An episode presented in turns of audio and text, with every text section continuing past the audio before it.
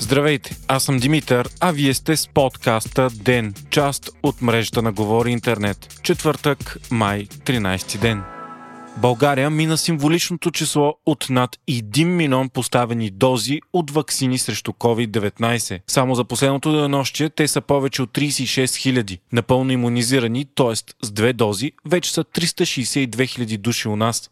Вакцирането пък става предимно с препарата на Pfizer, BioNTech, който вече се намира в достатъчно големи количества в България. И въпреки това, страната ни изостава изключително много с вакцинацията, сравнено с останалите европейски страни. У нас е вакцинирано едва около 10% от населението, докато средното за Европейския съюз е около 30%.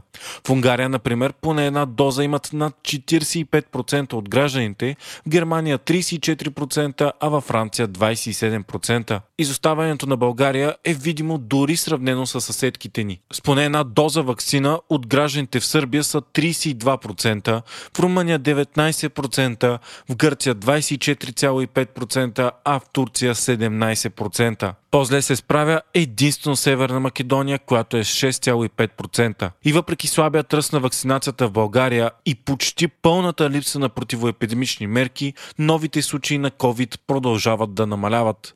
За последното денонощие те са 657 на база 11 000 теста, а излекуваните са над 3500. В болница пък остават 5250 души, а активните случаи са малко под 38 000 националистическите партии, които не успяха да влязат в 45-ят парламент, отново дадоха заявка, че ще търсят обединение за идните избори. Лидерът на ВМРО Красимир Каракачанов призова на пресконференция за обединение лидерите на НФСБ Валери Симеонов, на Воля Веселин Маришки и на Атака Волен Сидоров. Според Каракачанов, лидерите на тези формации трябва да направят крачка страни и да се откажат от участие в партийните листи.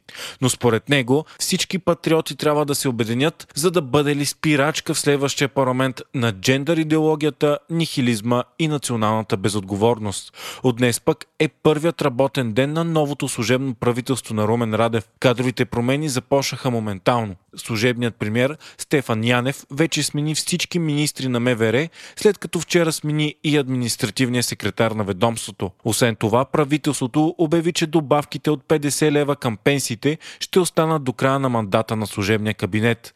Новите министри обявиха, че са обсъждали и сега действащите економически програми за подпомагане на бизнеса заради пандемията, като окончателно решение какво ще стане с тях ще се вземе до 10 дни. Напрежението в Близкия изток не стихва. Израел обяви, че планира да засили военните си операции срещу управляваното от движението Хамас ивица Газа. Страната планира да нападне Министерството на финансите в центъра на град Газа. До сега атаките бяха насочени почти изцяло срещу военни съоръжения на Хамас и нейни високо поставени военни командири. Израелската армия обаче обяви, че се подготвя за сухопътна инвазия в ивицата Газа и започна да струпва армия на границата. Вече най-малко 67 души от Газа, от които 17 деца са убити по време на конфликтът. Обстрелът от страна на Хамас пък не спира и само от вчера са изстреляни над 1000 ракети срещу Израел. Повечето свалени от противовъздушната система на Израел железен купол. От своя страна Израел не спира да бомбандира с военни самолети и цели в Газа.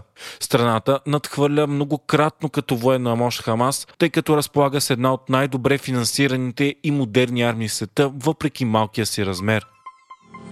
Хайтек четвъртък с Viva.com Пазарът на криптовалути се срина днес, след като Илон Мъск обяви в Твитър, че се отказва от предишното си решение и Тесла вече няма да приема биткоини като средство за разплащане. Причината е, че според Мъск биткоинът не е екологична валута, тъй като за добиването му се използват огромни количества енергия, придобити най-вече от изкопаеми горива, особено въглища, които отделяли най-лошите емисии. Само заради този твит биткоинът моментално се срина с 10% и падна до 46 000 долара за биткоин, след което постепенно се възстанови до малко над 50 000.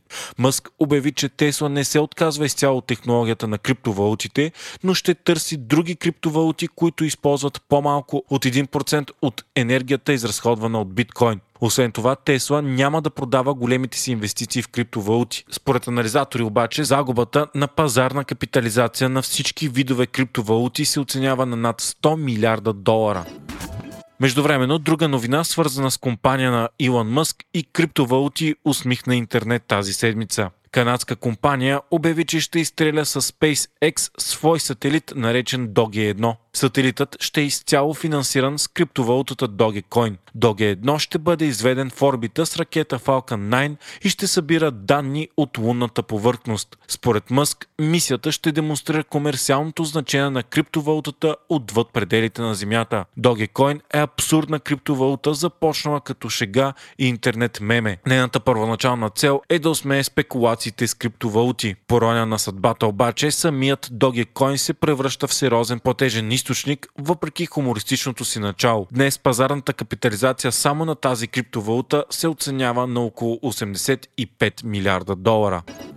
През последните 5 години сензор, отчитащ емисии дълбоко в ядрото на вариралата атомна централа в Чернобил, показва постепенно нарастване на неутронната активност в ядрото. Изследователите не знаят на какво се дължи тя и най-вероятно това не е нищо опасно, но потенциалът от нови ядрени реакции в бъдеще не бива да бъде изключван. Администрацията на бившата ядрена централа обаче увери, че състоянието на АЕЦа остава стабилно и няма опасност от нови самоподдържащи се верижни реакции. Вие слушахте подкаста Ден, част от мрежата на Говори Интернет. Водещ бях аз, Димитър Панайотов, а аудиомонтажът направи Антон Велев.